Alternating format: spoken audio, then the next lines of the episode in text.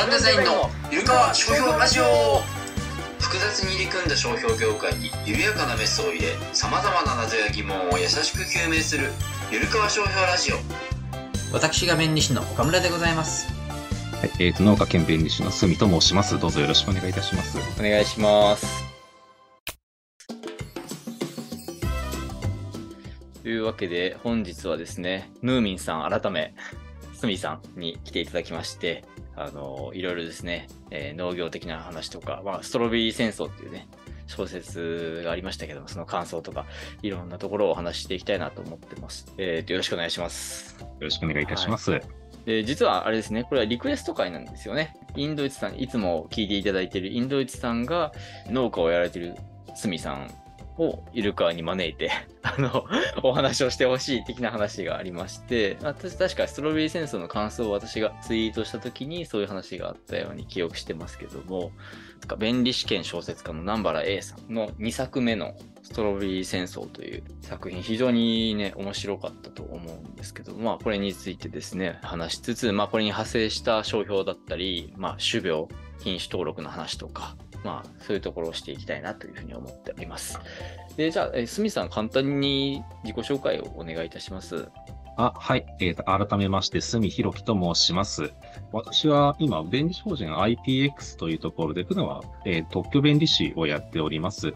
主には大体物理系って言われている、まあ、でしょうね。大体情報処理とか物理とか、いわゆる電気系とかいった、はい、まあ特許、ちょっとややこしい技術とかを普段扱っているのですが、はい、えっと、実は裏で、まあ農家をやっており、岐阜で農家をやっておりまして、で、大体果物農家をやっています。普段は、はい、えっ、ー、と、昔から柿と、柿が有名な産地でして、冬柿を作っていたのですが、はい、ちょっと最近、夫が独立しまして、改めてイチゴを作ったと。イチゴを作るようになりましたと。はい、はい、で、それを私も一緒に手まあ、いろいろと手伝いながら、ちょっと農業の話もいろいろ相談を受けながら、いろいろとちょっとやらせていただいております。今日はどうぞよろしくお願いいたします。よろしくお願いします。いや、もう、すごいですね、本当に。農家、まあ、あの、これすみません、あの、今簡単に自己紹介していただきましたけど、あの最近 e パテントの野崎さんのチャンネルに鷲見さん出演されていて、その時にかなり詳しい自己紹介とか、野崎さんが突っ込んでいろいろ話したりとかしてるので、あの、詳しい自己紹介に関してはそちらを ご覧いただければと思うんですけれども、そうですよね、農家で便利士っていないですよねって話は確か野崎さんともされてたと思うんですけども、はい。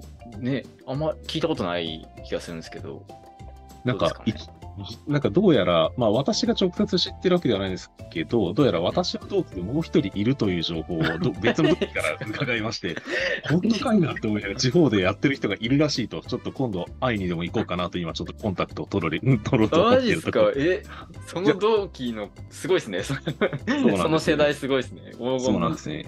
実はなんか私の結構他の代の方って、あ私、令和2年のの合格者なんですけれど、その時ちょうどコロナで延期した半島が半年以上延期したって初めて延期年で、で、実務収集もオンラインオンリーでってことで、要は会う機会がなくて、のつながりがあんまりない世代なんですね。なので、実はお会いしたことがなかったりする人も結構たくさんいて、ちょっとこの機にお話ししてみたいなと思ったりはちょっと思っています。確かにね。うん、しかも農家でってなると、なんかかなり 話が合いそうな感じがね、しますよね。えー、すごいですね。あ、それは e パネルの時もおっしゃってましたっけ？いえ、これは実はその後に、あ、発覚。発覚したことで。はい。いや、面白いですね。それは出たからこそ分かったことなのかもしれないですよね。はい、そうですね。他に誰かいるかなと思って、ちょっと軽気軽にツイートしてみたら、ちょっと同、えっ、ー、と、同期の周さんという方が、なんか実は同期に一人いますという話を伺って。へえ、ああ、周さんね。ああ、はい、そうなんです。あ、周さんも同期なんですか？みたいですね。大ベテランの風格があったので、えー、同期だったのでびっくりしまして。確かに。ずっといる感じしてましたけど。はい。はい、あそうなんですね。いやいや、すごいですね。でもなんか、えっと、さっきのお話で特許のご専門も農業系とかそっちじゃないんですね。そうですわ、うん。それがまた面白いというか、はい、興味深いなと思ってたんですけども、そのご実家が農家でってことだとあの、はい、思うんですけども、もともと。そのやっぱそっち系の分野に興味があったというよりよりは、全然違う分野にご興味があってっていうことだったんですかね。そうですね。えっ、と、まあ私、高校の時に数学とか物理とかが単に好きだったから、好きだ、その当時好きだったものがそうだったから、大学でもそっち行こう。で、まあそのままその、続いた結果、まあ大学、博士まで行って、そんなことずーっとやってたんですけど、なんかへ何でしょうね、実家に帰って、ちょっと、まあ機会があって実家に帰って仕事やりながら農業やってたら、これが楽しいんですよーね。へーいいですね。そうなんですよ。もともとじゃあ、その、つ継ぐとか、その、やるつもりはあんまりなかったんですか？うーんと、最終的には継ぐのかなというのは、やっぱまあ、うっすら思っては、うん今も思ってはいて、はいはいはいうん。まあ、ただ、まあ、じ、親は、なんかそういうの気にせず自由にしろって言ってるので、まあ、まずは自由にしてみようかなっていうのがあったっていうああ、じゃあまず好きなことをやられてってことだったんですね。えーはいなるほど。え、農業のやってみていいなというか好きだなっていうのはどの辺が魅力だと感じましたか？まず、私多分田舎住まいが好きというのが多分あって、まあ、東京に結構長く暮らしてたんですけど、東京よりもなんか田舎に来た時の方が、その、多分空気がうまいっていうのがあるんですけど、それが私好き、に、なんか匂いが好きで、畑とかの。はい。はいはいはい。はいで、あとは、は手を動かす、単純に手を動かして、だんだんその畑が綺麗になっていくのが好きだったりとか、なんか掃除感覚になったりも好きだったりとかしますし、あと何よりお世話してるとその分元気に動いて、その、何でしょうね、日に日にやっぱ成長していったり変わっていくのを見てる、その日日々の変化見てるのがやっぱ楽しかったりするんですよね。あ、その果物とかのという。はい。ええはいあ、そうなんですね。なんかあ今年はいいかもになったなとか、そういう話を家族としたりとかして、やっぱ楽しかったはいはいはい。です。そういうのが。えーはい。変化が飽きないですね、そういう意味では。なるほど。ああ、そうなんですね。なんか、ごめんなさい。比較すべきじゃないのかもしれないですけど、今僕、はい子育て真っさ真っ只中はいはいはいはいで、ちょ、っとそういう感覚を持ってる部分がありまして、うんまあまあ、そういう感じなんですかね。もしかして、こう、まさにまさにそんな感じで、なんか、やっぱ作った、なんかみんなで手塩でかけた育って育ったもので、ワンコっていう、なんかうちの子たちってよく言ったりするんですけど、本当にうちの子たちが立派に育って出荷されていくのを見るいやーまあ出荷されちゃうんですけどね。ドーナツまあまあで出荷されちゃうんですけど。まあまあ、食べ物ですから、はい。そうですね。で、まあまあ、みんながね美味しいってうんあ、やっぱ、やっぱ、なんか消費者さんが直接美味しいって言ってくれるとか、そういう話を聞くとやっぱ嬉しいですよね。うーん、なるほどね。そうか。まあそうですよね。確かに。うんでもあれですかね。まあ将来的に継いだとしても、弁理士は続けながらって感じなんですかね。まあ手が、まあちゃんと手が足りればですね、そこは。まあそうですよね。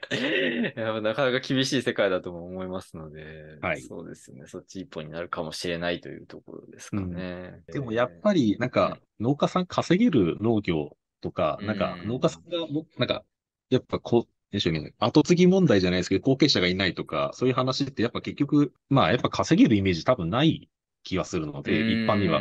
もちろんめちゃくちゃ稼いでる特農家って言われてる人たちも当然いるんですけれど、はいはいはい。やっぱ全国平均で考えると、まあそれこそ、なんか一流メーカーとかそういうのに比べれば、うんもしかしたら低は低いかもしれないし、なるほどっていうようなイメージも当然あると思うので、ある程度は。うんまあ、そういうのを払拭するためにも、なんか、まあ、便利士として、プラス便利士としてみたいなところで、なんかできることないかなって、やっぱ考えたりはしますね。ああ、なるほど、なるほど。そうですよね。やっぱりこう、稼げるようにしていかないとなかなかこう、人が集まりづらいっていうのは正直ありますもんね。どの業界でも。うん。岐阜でね、やられてるってことですよね。はい、そうです。はい、そうですよね。ゆるかわ商標ラジオの初代アシスタントが岐阜に一時期住んでいたりとか、あとあの、もう一人ですね、ゲスト出演でモナペって人があの出たことがあるんですけど、その人は岡崎に住んでるんですよね。愛知県つながりがある番組でして、また愛知県の方が出ていただいたってことで嬉しく思っております。ゆるかわ。小説ストロベリー戦争の感想を大いに語りたいというふうに思っておりまして、えっ、と、私も読みましたし、スミさんも読まれたというふうに先ほど伺ったんですけども、ちょっと内容に触れる部分も多々あるかと思いますので、ちょっとそこはネタバレ注意というところで皆さんよろしくお願いします。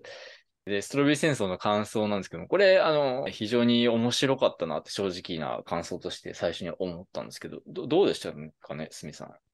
最初私、どっちにかん、どこに感情移入すればいいのか悩んでしまいまして、まあ。ああ、そうかそうか、農家側か、弁理士側か。はい。はいはい。そうですね。なんか主役、主人公の方に感情移入する方に走るか、農家さんの方に行くかで、最初前、前って、感情がどっちに、どっちに、どっちかに揺れてるってそれなんか、なんていうんですか、なんていうか、決めないといけないものなんですけど、両方わかるなっていう感じじゃないですかね。ストーリーストーリーとして一貫性を持って読むにはどうしよう。なんか、その農家さんの気持ちからすると先がわからないじゃないですか。でも弁理士的に見るはいと、多分こういうことやるだろうなっていうのを予あ想しちゃうので。なるほど、なるほど。あ、そこ、その話じゃあちょっと、このテーマの最後にしようと思ったんですけど、ちょっとじゃはいあ先にしちゃいましょう。はいじゃあ結末は予想できました？えっと途中あたりで、最後のネタが出る前の前の章ぐらいで、なんとなくこう、やりそうだなとは思いましたね。いや、でもまさかそんなこととは思いましたけどね。ああ、なるほど、なるほど。僕はね、途中まで権利乱用はい。を思ってまして、なんか相手方が、勝者、勝者、あはいそうですね、勝者かなんかが、なんか、結構取りまくってるというか、いっぱい商品を取ったりとかいうのがあったんで、ちょっとその悪意性のあるというか、いうことをしてる権利者とも言えなくもないから、うん。まあ、権利乱用かな。まあでもちょっと苦しいなとは思ってましたね、正直言って。う。うんんで、途中で、さ最後の方で、うん。大鳥未来さん、弁理士が、はい。あの、主人公だと思うんですけど、その主人公が、なんか、久郷村の、えー農家さんの長の娘さんか、ゆきさんと話してるときに、なんか、ああみたいな、なんか、今思いつきましたみたいなのありましたよね。うん。あの時に、僕は普通名称化をする、させるっていう技なのかなと思った。そそれを策としてやるんじゃないかなと思ったんですよね。うん。もともとその、絆姫ってイチゴって、なんか、もともとイチゴって作ってたけど、みんな震災でバラバラになっちゃったみたいな話が確かあって、うんその、バラバラになった人をまた戻ってきてほしいみたいな思いがあるって言ってたんで、うんそのバラバラになった人たちみんなにこう使ってもらって、うん。絆姫を、うん。うん。なんか普通名称化するみたいな。うん。思いました、思いました。あ、思いました？ね、思いなんか、でもちょっと使うには大、ちょっと多分時間がきついんだろうな。そうそうそうそう、そうそうそうですよね。うん。まあ一番単純なのはやっぱ、うんなんか使ってないってとこからまあ、まあ、まあまあまあ不そうですねまあでもわざわざ、わざわざ準備し始めたから、あ、これは、これはそうです赤いやつやっね。そうですね。まあ確かに。まあ、なんかいろいろとその、弁理士試験の論文試験をイメージしながらやってえーました。そうですよね。けだかはいら、かなり面白かったですし、最終的なあの結末はね、うんみんな、弁理士であればみんな知ってる話だし、うん。でもそれで来るって思わ、僕はなかなか気づかなくてですね。あ、スミさんは最後の方で気づかれた。最後のパートの前のパートぐらいで気づかれたってことですね。で、僕は実は、あの、相手方の担当者いたじゃないですか。名前はちょっと、お今覚えてないんですけど、ずっとあのプロジェクトを進めてきたはい。あの方が、まさかみたいな、ブルブル 震え出した新幹線で、うん。あのいや、あの時に、うんあーってなったんですよね。こんなことするわけがみたいな時に、うん。もしかしてあれ？みたいな思って、うん。あなんかもう鳥肌ですよね、あれはう。ん。あれはすごいですね。なんか、これを読んでしまった人が、これを読んでしまった弁理士受験生が誤っなんかちょっと勢い余ってこれを措置に書いてしまわないか心配になりましたね。確かに。あれ、そっちに書いちゃうと罰ですよね。罰というか、なんか、まあ、罰ではないのかな。でも、あんま家庭にはならないので、そうですね。うん、時間もったいないからやめた方がいいですって話ですよね。はい。なかなか面白い結末。うん本当に知識がある人じゃないと書けないですしね。うん。で、僕、まあ商標専門ですけど、多分南原さんは商標専門で、専門ではないのかなと勝手に思ってたんですけどね。多分、専門ではないとは思う。企業弁理士さんだったと思う。何でもやる方そうかそうか。かもしれまあそうかもしれないです。うん最初に特許を書かれてたっていうのもあって、なんとなく特許なのがメインかなと思ってたんですけどね。うん。まあ、ただ、あの、今回の不使用取り消し審判の話で、えっ、と、えー駆け込み仕様の対策として、うん。取締役会の決議をもらうみたいな。僕はい知らなくて、あ、そ、そんなのあるんだと思って。あ、それで駆け込み仕様じゃないとか、あるとか変わるんだと思って。うんなんか、使用の、何でしたっけ？確か実際に使用してなくても、なんか使用する予定があるとか、そういうのがあればいけない話なのかなと思いながら。そうそう。だから、あの、不使用取り消し自体は、通常だとその話ってな、ないはずなんですね。はい使用予定があっても関係ないんですけど、うん。あの、駆け込み仕様に関してはそこが影響してくるっていうところうんなんですよね。うん。うんそれがなんか、あ、そうでしたかって、すいません、勉強不足ですってすごい思いまして、うん。普通に勉強になったっていう。すごい細かいところまで上手に読み込んでるなってやっぱそ思うですよいましたね。ね。緻密ですよね、本当にうね。ん。だからなんか、あんまり良くないかもしれないですけど、こういう話って。はい。なんかこういう、この手の話っていうか、商標系とか、まあ、他の普及系っていうか、まあ、うん。あるじゃないですか。なんか、制度の普及目的のはい。小説とかって、割とこう、取ってつけたような ものもあったり、なんか説明的だったりとか、うんうん。あったりすると思うんですけど、もう本当にストーリーがめちゃめちゃ面白くて、うまいこと絡んでるし、実務レベルも高いレベルで入ってるから、なんでしょうね。もうなんか、まあこれはちょっと嫉妬しちゃいますね、僕は。こあこれは 僕はできないけど、本当にうん素晴らしいし、一般の人にも響くネタうんだし、うんまあ、商標の面白さ的なところも伝わるから、まあ僕はその面白さを伝えたいっていうのはこのゆるかわ商標ラジオのチャンネルの目的だったりもするので、やられたって感じは。いや、でも僕には絶対できないですね。このうん小説っていう切り口での、このやり方。うんいや、すごいなって、まあ、ベタ褒めですけどね。はい。あの無機質な条文の中からこれだけの物語を作り出せるっていうのがいや、天才ですよ、これ。天才ですよね、本当に。天才だし、まあ本当に緻密に物事を進める方なんだろうなって思いますよね。うんうん小説家ってそうなのかな？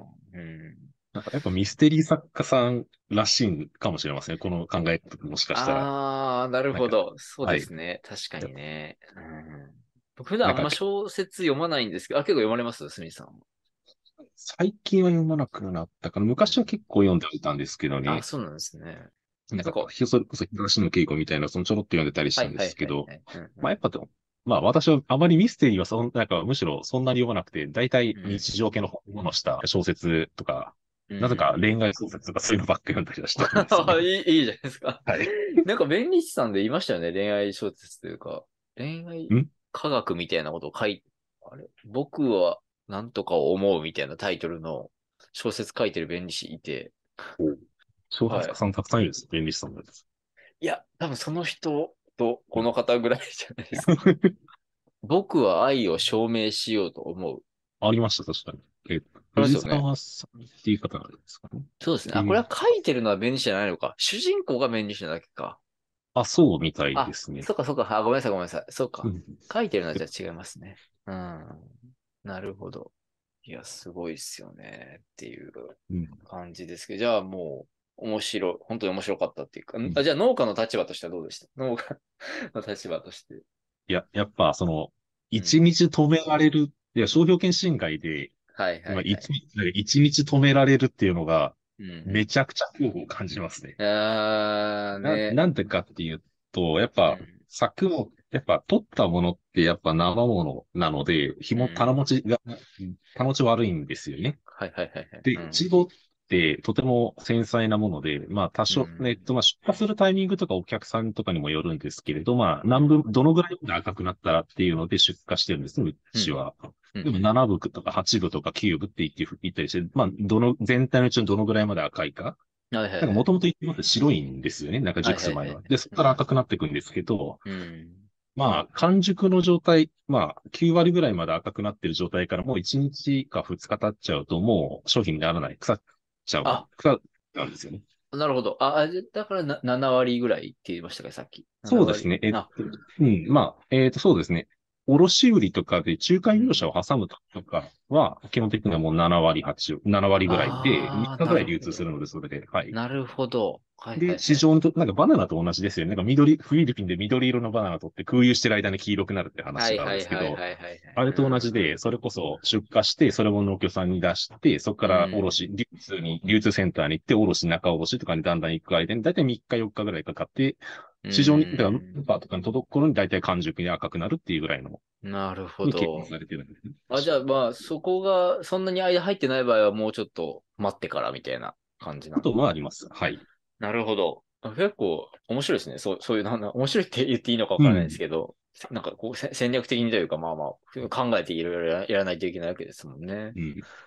えー、あ、ごめんなさい。で、戻すと、えーはいだから、そうですよね。それで1日ってでかいですもんね。さっき言った腐っちゃってもう無理みたいなな,、はいなっちゃいますもんね。そうですね。商品企画に乗らないと、もうその時点で農協さんには出荷できないので、ああ、じゃあまさにあれは、もう、まあもう、ああの、多分あの、あれは本当に全部廃棄することになるんですよね。そうなるいと。まあ、もともと商標権侵害品だから廃棄しろって話かもしれないですけれどう、ん仮にじゃあ、その工業製品みたいに、じゃあ、一旦差し止めしといて、うんなんか、そこからじゃあやっぱ侵害ありませんでしたでもう一回流通するみたいなことは、もしかしたらできるかもしれないですけど、工業製品だったら。、まあ、ね作物だったらそんなの絶対できないので。そうですね。うん。やっぱ、かなりまあ重要ですね、そう考えたら商標。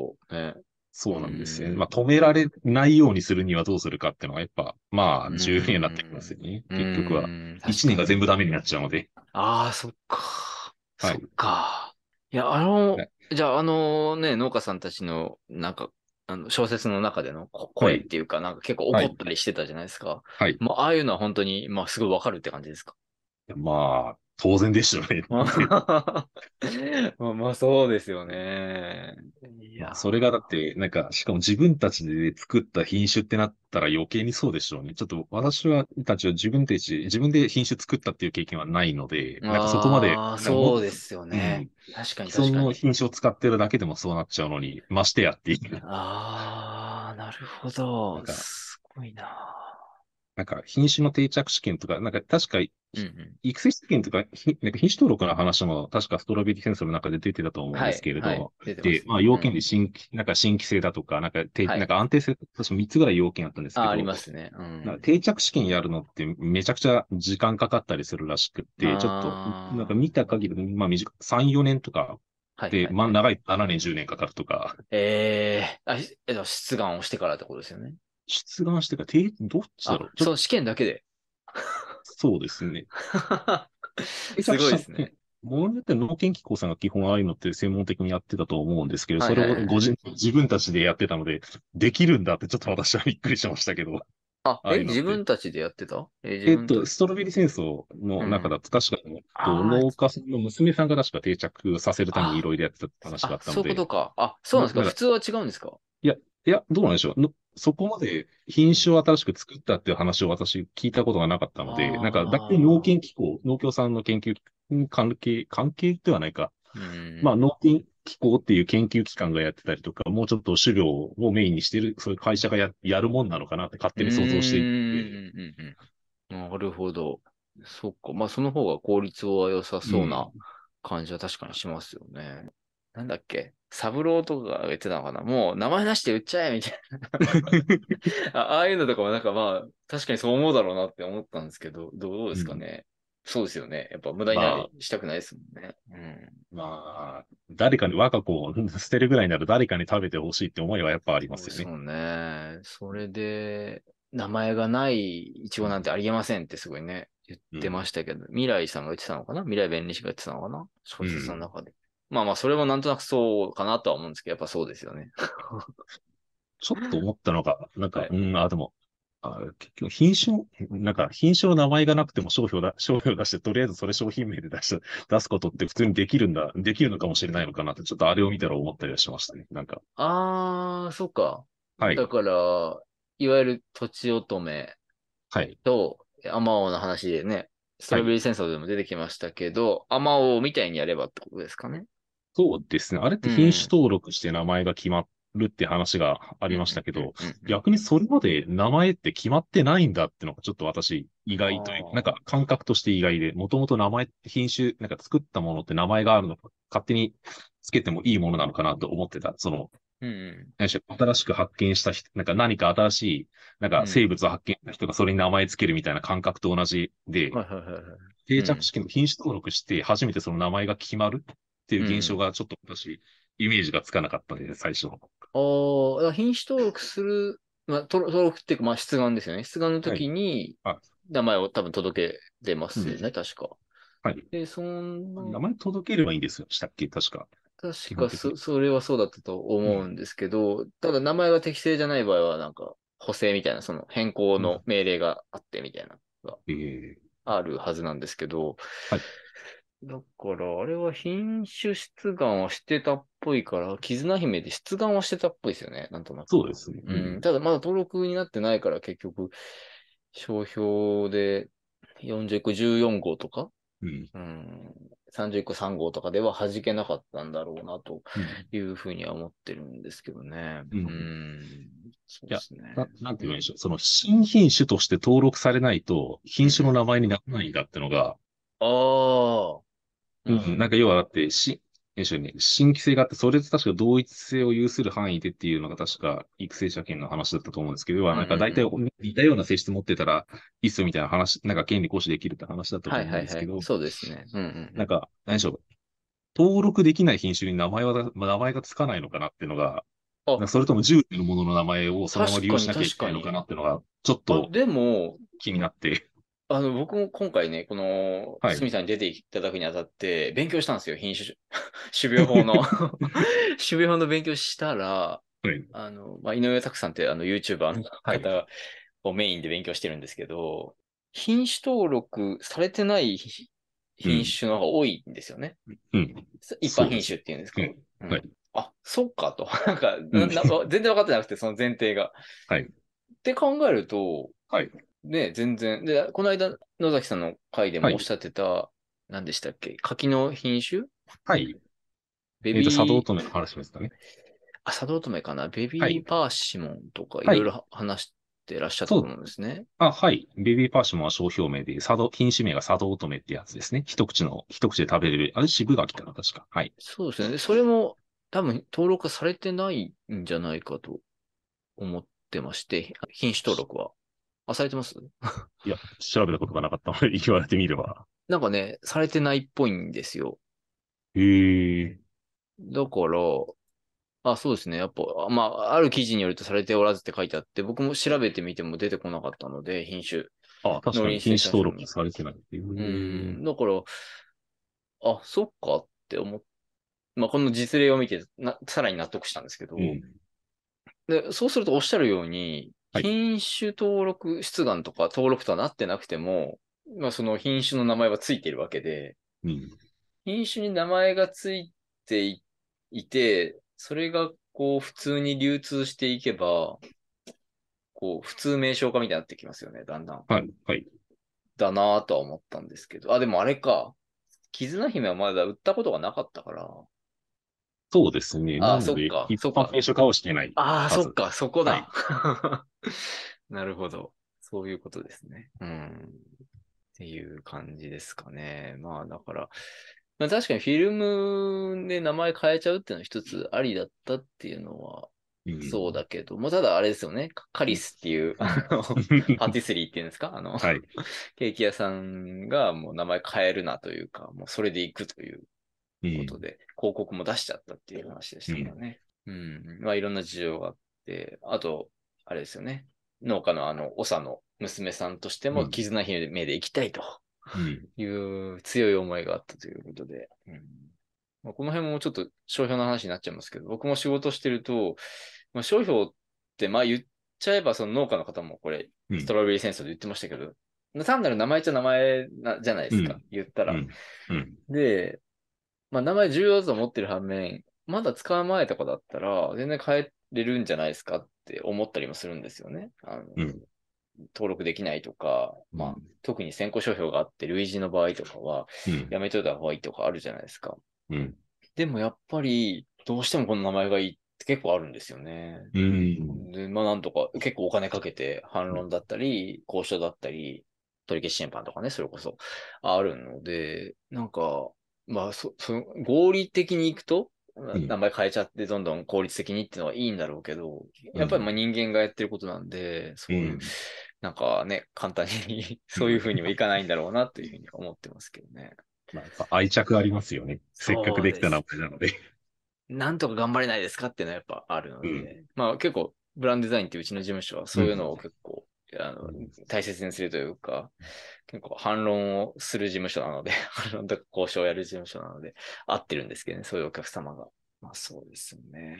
まあそんな感じでいろいろスルビー戦争はあって、ただちょっと僕は便利士的に、やっぱなんか、だんだんこう、大鳥未来さんに感情移入していく部分がやっぱあって、途中で渡り町だっけ？隣町のはい。町長さんがやってきて、結構横柄な態度だったりとかして、はい。この未来さんに対しても、なんか、あんあんたらみたいな法律家がいるから、商標だかなんだか知らないけどさ、みたいな。うん。なんかあんたらみたいなのがいるからダメダメなんだよ、みたいな。って言ってて、うん。未来さんはね、久保村の方たちをこう守ってるというか、助ける側でこう、いろいろ奔走してるのに、なんでこんなこと言うんだ 結構、今日、イラッとしちゃいましたけどね。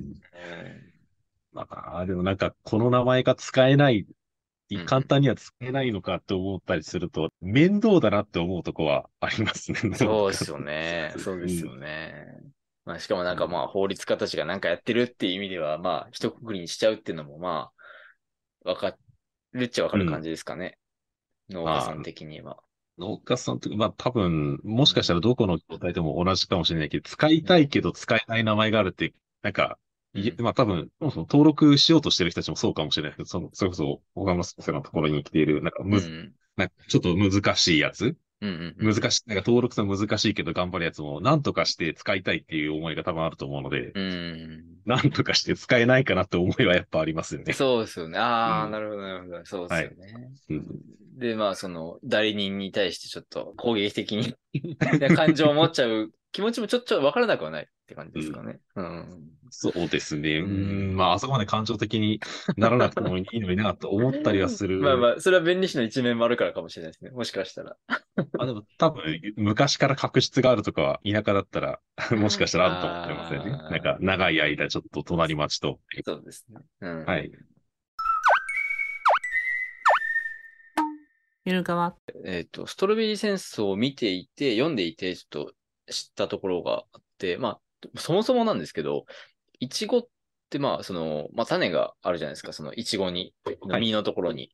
まあ、あれを植えればできるっていう感じではないんですか？苗苗を植えてっていう感じなんですかね？っていうところ。うん。種でできる品種もあったりはして、で、基本って、うちで扱っているのは苗を、苗でクローンを作っていくっていうものですね、パターン、ものとしては。はいはいで、はい苗からランナーっていうクローンを作ろうとする、えっ、うと、ツタみたいなものが伸びていって、それが土にどこで入ると、そこからまた新しくく同じ苗ができるっていうような、あクローンな、さ、何で継ぎ木とか差し木みたいなのと近いのかもしれないですけど、ーはいはいはいはい。そういった苗をひたすらどこどこどこどこ、な、その、一つのベースになってる親苗から、どんどんランナーが生えていって、そこからクローンが増えていくっていう、うん。倍々増えていくっていうような形の繁殖、その繁殖方法、方法をしていますね。なるほど。はいなので、あまりうん種、種の意味じゃないんですよね、私の中だと。あでも品種によって種からっていうのもあるという。あはいそうなんですね。これはもうイチゴに限らずですか？もういろんなそうですね。うん。それこそ、多分柿も、もしかしたら、また、柿も継ぎ木なんです。で、なので枝、はいぶさ、枝を切ってぶさって適当なところに刺していくといつの間にかそこからまた新しい柿の木ができるみたいなのがあるんですよね。なので、多分一応柿の実の中に種も一応あるっちゃあるので。なので、元は種で繁殖していたのもあるのかなと思います。ちょっとそこまでいろんな品種に詳しいわけじゃないので、それほど深いはいはいことは言えないかもしれないですけど。はいはい。なんかそう、ストロベリー戦争の中で種から繁殖させた方が安定するって書いてたかななんかちょっとはっきり覚えてないんですけど、はいそんな風なことが書いてあって、あ、そうそういう、なんていうか、種からか苗からかで違うとかそういうのあるんだな、みたいな、すごい面白いなって思ったんですけどね。いや、うん私もびっくりしました。そこまで種と苗で、てかそもそも種と苗両面で、うんまあでもいけるか、普通にいけるか、とか 思いながら。あ、そっかそ、そういう視点でも見るからね、結構面白いですよね。なるほど。で、いちご作りとしては、まあ、弟さんがメインでやられてるっていうこと、あの、すみさんに関しては、弟,、はい弟さんがメインでやられてるってことなんですけども、すみさんもかなり実体的なところを知ってらっしゃると。で、えっと、農協に、作ったものは農協に基本こう、売るっていう感じなんですかね。まあ、自分でも売れるっちゃ売れるんですかね。それはえっと契約次第。うん契約次第で、あまあ基本的にうちの、うちは全農出荷っていう、えー全部農協に出荷するっていうルールではいはいはいはいうん、まあ農業者がパテン、パテントっていうと大体育成者権なんですけど、ーなぜか。まあ、うんいや、えっと、品種で、育成者権を持ってる品種なので、まあ、でき、まあ、簡単にはそういうのできないですよねっていうのと、あと、まあ、慣例的なルールもいろいろあったりはしますし、まあ慣例的なルール。まあ、まあ、いろいろと。へえ、あ、そうですね。あ、そうか、農協さんが基本育成,、育成車検を持っている。農研機構が農研、えっ、と、基本的には農研機構が新しい品種を開発して、それで育成車検を取って、うん。場所によるのかな確か、アマオとかだったらそれで、確か J や J 福連とかに確かライセンスするみたいな、専用利用権ライセンスして、そこからサブライセンスを作っていく、一般農家さんに持っていくっていうビジネスモデルだったと思うので、まあ、場所によるかもしれないですね。ああ、え、JA の福岡が確か持ってるんでしたっけ？育成車検を。あ、違いましたっけ？今のは。あ、どっちだっけ？専用利用権だったか、ああ、まあ、とにまあ、かく、まあ、うんまあ、実独占自主権を持っているのがうんうんうん、確か福連で、そこから一般農家さんに通常利用権を許諾していくっていう。うーん。じゃあ、あんまり農家さんが、はい。その品種登録するっていうのは、ない、あんまないんですか？この椿姫のチャレンジみたいに。品種登録までやっているところは、そんなに多くないのかな？ちょっとあまり私聞いたことがないですね。やっぱ調べてもほとんどが農研機構さんだったりして、で、あ個人的に交配して作っているっていう人はいたりはしますね。あ。はいはいはいはい、はいで、それでちょっとなんか成功した人も何人かいるらしい、いるみたいですね。なんかでめちゃくちゃでかいイチゴを作ったとか、例えば。えー、あ、それは別に登録はしないっていう感じなんですね。まあ、ノウハウ化してるのかもしれないですね。ああ、なるほど。なるほど方という意味では、はい。はいはい。なんか夕張メロンがそうしてるんですよね。うん。うん。それも最近知ったんですけど。ええ夕張メロン。夕張メロンはなんか、あの、いわゆる営業秘密として、うん。あの、だからノウハウですよね。うん。表に出さずにやってるというふうに、あの、井上拓さんの YouTube で言ってて、あ、そうなんだって思って、すごい勉強になるなと思ってたんですけど、なかなかじゃあ、ストロベリー戦争みたいに農家さんがっていうのは、あんまりき聞いたことはないっていう感じということですね。そうですね。うん。私はちょっとあまりそこまではし、なんかやってるところ。まあ一応、うん。個人で新しい品種かん改良しようっていう話は当然やってるとは思うんですけど、うんそこから品種登録までやってるかっていうと、まあそもそも商標出してるとこすら少なかったりするので、んなんか育成借金まで手が回るのかなっていうのは心配に思ったりはしますそうですね。ね。やっぱりそうすると、やっぱ農協さんとかが強くて、もうはいもう一個、さっき農研なんとか機構って言ってました。農あ、農業研究機構かな、はいはいはい確か正式名で。はい。まあ、品種を開発するところが農機構あー農研はいはいはいはい農研機構なんていうかななるほど。そういう、まあだから、農協とは違う、そうですね。割と公えー的な、公益的な団体ってまあことですか、、そう。なるほど。いや、なんとなくこう、特許とかと同じで、こう、はい一会社とか一個人とかがこう、発明して、登録して、みたいな、特許を取って、みたいなうん。のもイメージとしてああるのかなと思ってたんですけど、今の話だとそんなに一般的じゃなさそうなので、あー資料の会社とかはありますよね。なんかそれこそ海外だったらバイエルとモンスターみたいなやつとかあ、なんか種を作、種を開発する会社ですね。そうか、そうか、そうか。あ、だから農家じゃないってことか、それは。なんか、そうなんで、なんかもうちょっと大きいとこのイメージが私の中であったのほ。農家さんはだから、どっちかというと、そういう、他に開発した人がいて、まあ本当に作り手というイメージ。そうねん。なるほどね。でも作ってる中でね、なんかそれこそ突然変異だったりとか、うん。ね、なんか掛け合わせていいのできたとか、さっき言ったでっかいイチゴとかね、なんか、うんなんか一番現場で発見とかをしてそうな気もしますけどね。うん。なかなかそこまでやっぱ手が回らないというか、いう感じなんですかね。なかないや実際、めちゃくちゃ、やっぱ、使う、その、年中結構ハードワークをするので、うーんななかなかそう元気が、そこまで元気が残ってるかな、いうのですよね。そうですよね。それこそこれからイチゴの季節ですし、なんか収穫でず、しまあ収穫、今ちょうど収穫で、まだメインではないですこれから12月のクリスマスにかけて、めちゃくちゃ出荷するので、うーん、なるほど。そう。そうですよね。それどころじゃないって言ってしまうと失礼かもしれないですけど、まあそんな感じですよね。まあ、なかなか手が回らなくて、そうですよねまあ、実まあなんか、なかなか、ブランディングとか考えてる余裕はなかなか出ないですよね。えーでもなんか、やっぱりそこを自分でやってると、まあ、主導権って言うとあれですけど、言い方良くないかもしれないけど、うん握れそうな感じはちょっとありますよね。さっきの話だと。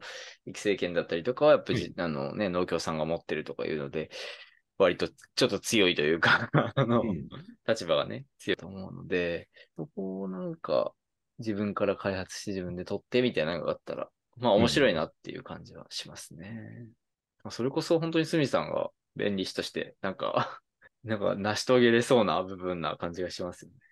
やっぱそこの意識がないうんっていう方が多分ほほとんどなのかなって今思ったので聞いてて。うんうん、まずそこのね、まあ、特許っていうところをまずやられてるっていうところで、知財意識が全然違うとは思いますので、まあ、まあつみさんもね、あ、やってみたいい。ですね。やってみたいですね、そういうのは。うんなんか、う うん実際にやっぱ、まあ、荒廃するときにどうしようとかいうのは、まあ、たまに聞いたりはして、で、調べれば出てくるけど、調べられ、しら、そこまで調べられないとか、そもそも法律用語のしんどいっていう人もたくさんいたりするのはいはいで、はい、そうですね。うん多分、弁理士としては皆さん、弁理士とか弁護士の先生とか皆さん多分できるかもしれないけど、わざわざそれをやる人は、もしかしたら、進んでいる農業農家に対してそういう話をやるっていう人は、まあもしかしたらあんまいないのかもしれないなと思ったりするので、うんまあそんな時になんかヘルプできるようなとこにはいたいなと思ったりしてますね。そうですよね。いや、すごい面白いと思いますね。なんか重要だと思うんですごいそれって。うん重要だし誰もやってないってなると、まさにブルーオーシャンというか、ね、いいような気がしますけどね。じゃあ、商標、商標の話なんですけど、まあ、商標の意識もでは、じゃあそ、そこまでってね、さっきちらっとありましたけど、感じですかね。商標登録わざわざわざしようみたいな、もない。そうですね。まあ多分商標、そこまでスケールするっていうことを考えるのが、やっぱ若い人たちだと思うのでう、ーん。そこまで、まあ、まあ、私の周りには若い人はそんなにいないっていうのがまずありまして。ああ、なるほど。うんはい。まあ、商標のも、まあ、ある、あることも知らない。うん。一応、存在は知っているけど、なんかあんまり意識が向かない。というか、自分の名前、ブランド名で商品を売るっていう行為自体がそもそも珍しい。うーん。まあ、やっぱまあ、もちろんそれをやってる人たちもいるんですけれど、まあ、やっぱはい。全体比較すれば、基本的には農協さんに出す、その品種を出すっていう形なので、もしブランド名出すとしたら自分たちの名前なんですよね。誰々さんちのイチゴみたいなやつとか。そうですよね。うん。で、なんかそう思うと個人、個人のブラン、個人の名前にブランドが帰属しちゃうので、なんか商標、商品名、新しいネーミング考えるってところでは、にはなんか至らないのに、うーん。実際にやっぱ道の駅とかに出荷してたのそんな感じですよね。なんか奇抜な名前が置いてあるってのはない。うんやかんないですね。うんなんか実は私ね、あの、前職はちょっと大きい事務所にいたんですけど、前々職は割とちっちゃい事務所にいまして、まあ小規模のクライアントもたくさんいたんですけど、その中に農家さんもポツポツあって、ポツポツね、あの、果実の名前とか、うん。商標登録してたんですよね。へえ意識が高い。そうそうそう。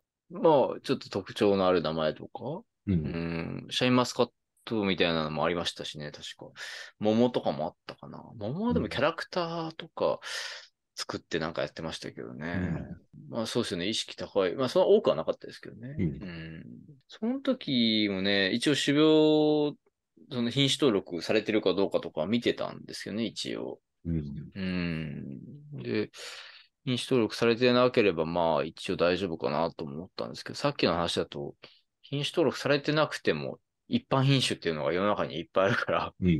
結局ね、なんとも言えないっていう。まあ、Google 検索ぐらいはするんで、えっ、と、品種登録されてない品種で一般的だったら結局、識別力ないっていう話はうん疑わないといけないっていうのはあるんですけどね。うんん結構あの、難しいなと思ってたんですよ。だから果実の案件って意外と。うん商品の、指定商品の選定はそんなに難しくないかもしれないですけど、うん。まあ難しくないんですけど、うんえっと、ちょっとそこの部分気遣わないといけなかったなという記憶がありまして、まああとは商品の展開は、うん展開っていう意味では指定商品、営品も難しいですよね。あのうん単に果実を売るだけじゃなくて、その加工品ですよね。しかもあれか、商標、例えばアマオで言うと、はい。アマオっていう名前がまあ、商標では一番重要じゃないですか。その誰が作った、誰、誰々さんちのアマオとかよりも、はいアマオじゃないですか。なんていうか。はいはいで。そっちがやっぱり重要で、そういうのもや、戦略をやってるのも農協だったりするっていう感じですよね。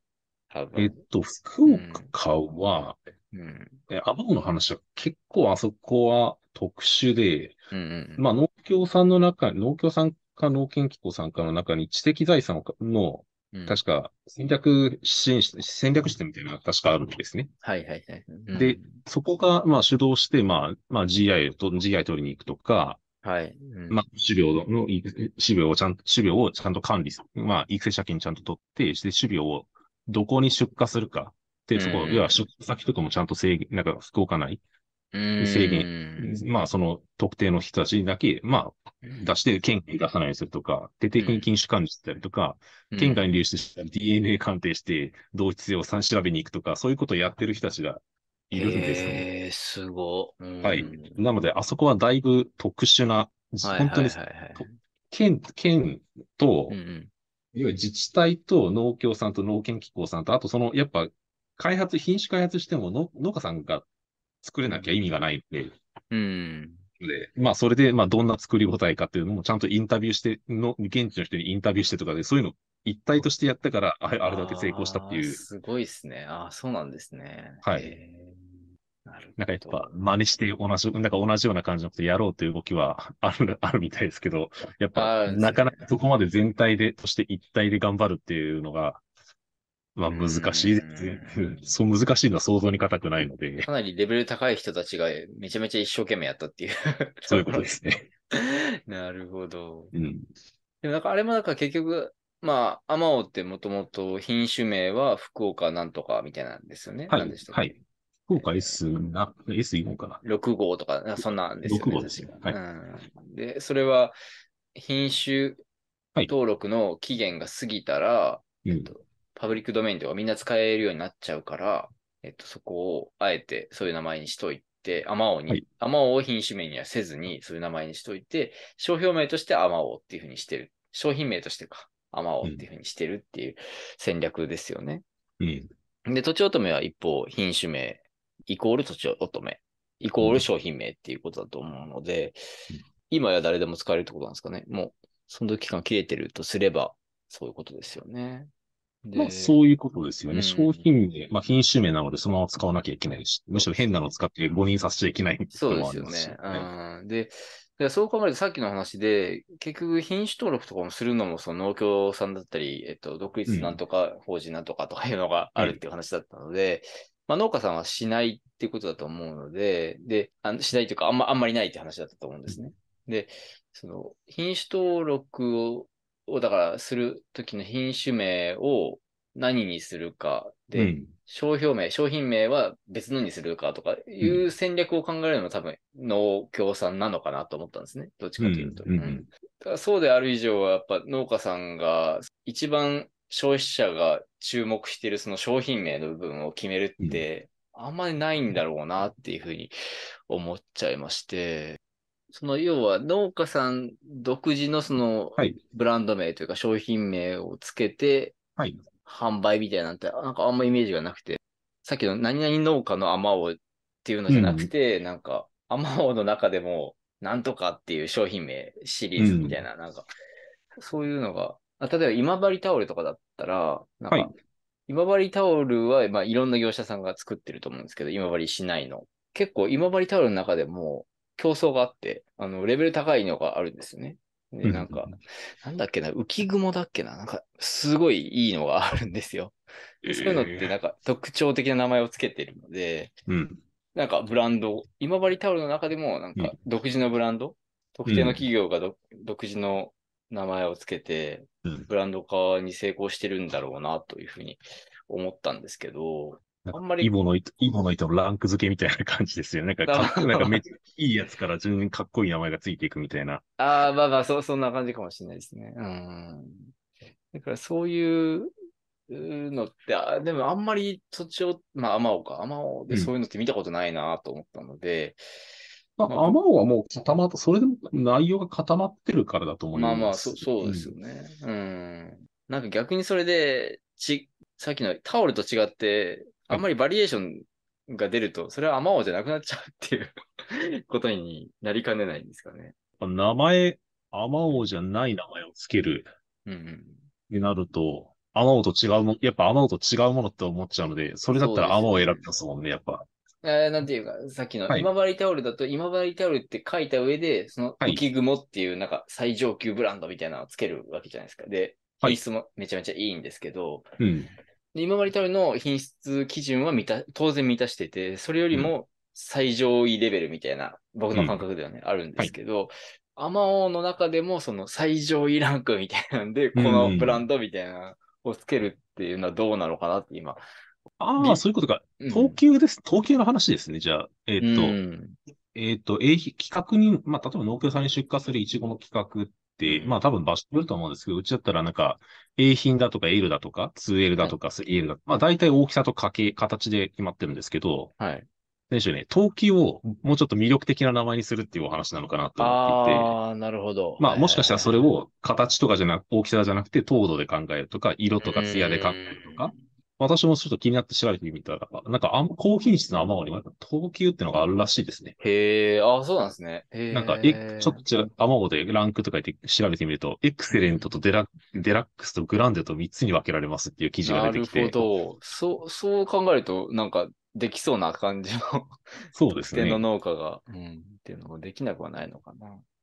まあでも、アマオのおの使用対応として OK かっていうのはまた別問題なあ、のかなそうですね。そうのですよね。だからそはいこも、やっぱ、権利を持ってる側が強いと思うので、うんぜひとも 名前をつけて。あでもあれか、別に品種登録されてない一般品種のもので、特定の商標名をつけて、商品名をつけてっていうのはありですもんね、別に。そうですね。それこそ、と、とちおとめの話もありましたけど、とちおとめで似たようなことやれば、個人でやればいいんじゃないですか？そうですね品。種と切るやつで。確かに。確かに。はい。いや、この分野面白いですね。あ僕は勝手にテンション上がってるだけかもしれないですけど。いやいやいや結構いいなと思いますね。で、実際に 2L とか無機無機質な名前じゃなくて、もっとかっこいい名前にしたら売れるんじゃないかなと思ったりはしますし。うんそうですね。うん。で、だから品種を作ったとして商標登録するかどうかってところがあって、はい。まあ、商標登録しない場合も、結局その品種名であれば、うん。品質誤認っていう話になってくるんですよね。まあ、土地乙女って結局、まあ、商標登録はしてないからパブリックドメインみたいな話があるとは思うんですけど、はい。結局、じゃあ土地乙女じゃないものについて土地乙女つけると、うんじゃあそれどうなんの、って話があって、それって不況法の品質誤認の20億20号で規制というか差し止め等できるんじゃないかなと思ってるんですけど、うん。そうですか、ね、おっしゃる通りだと思いますね、それは。完全にですもんね。うん、そうですよね。まあ弁護士さんが言うと結構20号で使いづらいという話も聞いたりはするんですけど、うん。まあ、とちおとめクラスになるとね、いけるような気がして、それがだから自分で品種を作って、品種登録もしてない品種名うん。として作って、それなりに広がったっていう場合に、まあ、商標登録は当然してないとして、うん。他人がその品種名、うん。えーを使った場合、で全然違うものだったとしたら、うん。まあ、それ20号でいける可能性はあるっていうことですよね。う。うんん。まあでもめんどくさいか。だからさっき言った、あえてこう、違う品種名、福岡なんとか5号みたいなのにして、えー商品名はキャッチーな名前にして商標登録しましょうっていうのが多分、弁理士として言いたいことというか、まあよくうん。言いやすいことなんですけど、まあうん。本当に必要かってこう、突き詰めて考えると、品質誤認っていうのも一つありかなとも思わなくはない。商標維持費かかっちゃいますから、でもやってみたら思ったのが、自分でやると安いですね、結構。びっくりし、意外とびっくりしました。全部自分で手続きすると意外と安いなと思いました。これでこれでです5年、10年かと思うと。そうなんですよね。うん。いや、だからむ難しくて、僕も商標で泣く人を減らしたいとか、商標制度なんとかしたいと思ってるんですけど、うん。やっぱ代理、自分で言うのもなんですけど、代理するとやっぱ高がつくついちゃうので、うん。うん。ああんまりなんかガンガン、なんか、やりましょうって言っていいのかなって、なんか自分で思っちゃう部分があって、うん。うん。もう売り上げ次第だと思いますけどね。うん。ちょっとでもね、まあ今、安い部事務所もいっぱい増えてきて、うんまあ一概にそれは否定できないと思ってるんですけど、うん。うん、まあ出願はそういうのが基本になってもいいのかなってなんとなく思ってます。自分の中では。そうなんですか。うーん、まあ一応プライド持ってやってますけど、うん。そっちで価値を分かってもらうのも難しいですし、それこそその、やっぱそんなにお金出せないよっていうところが、うん、そっちで利用するのはまあそう当然だよなって思うんですね。ただ、その後の拒絶対応とか、うんそのまあ、さっきの交渉だとか取り消し審判、うんぬん。うんこれ戦略的なところは、やっぱり事務所のの競争になるべきなのかなというとこうろん。で、一応専門性を発揮するところだと思うので、思ってるんですけどね。交渉とかまで行くと本当に難しいと思います。全然 いや、私、イメージがなかなかつかないですもん。交渉しに行くのか。うん。そう、そうですね。いでも意外とね、あの、そう、日本企業さんとか、まあ特に知財部の方とかも、はい交渉ってなんか、そんなのうまくいくんないかって言われるんですけど、はい。あの、僕あの、前職外国の企業、外内をいっぱいやってて、はい。外国の人って、なんか交渉して当たり前みたいな文化があるんで、まあ特に欧米だと、うんなんかいいからやれみたいな感じで言われて、なんかいいからやれっていうか普通に指示が来るんですよ。やってくださいって。でで、やってみたら意外と成功したりするんで、なんかわからんもんだなと、経験値があるので、まあ意外と提案したりしてやることもあるんですけどね。ストリームイ戦争から派生していろいろ話せましたので、よかったなと思ってます。なんかありますか？その、言い残したこととか、ここれは。これもちょっと話した方がいいんじゃないですか？大丈夫ですか？